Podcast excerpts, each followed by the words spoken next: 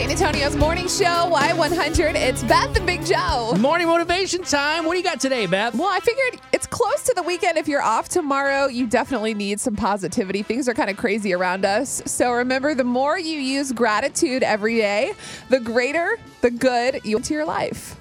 I like that. Okay. And if you need that motivation constantly in your life, guess what? we put it on our Facebook page. Just Yes. find Y100 San Antonio. Give it a like, maybe tag somebody and share it too. Reread it throughout the day if you need some positivity. And we're going to try and bring you positivity coming up with the 715 second date update. It doesn't always end up that way, but we'll talk to Matt about a girl he went out with recently named Carly. Try to set them up on a second date. It's next.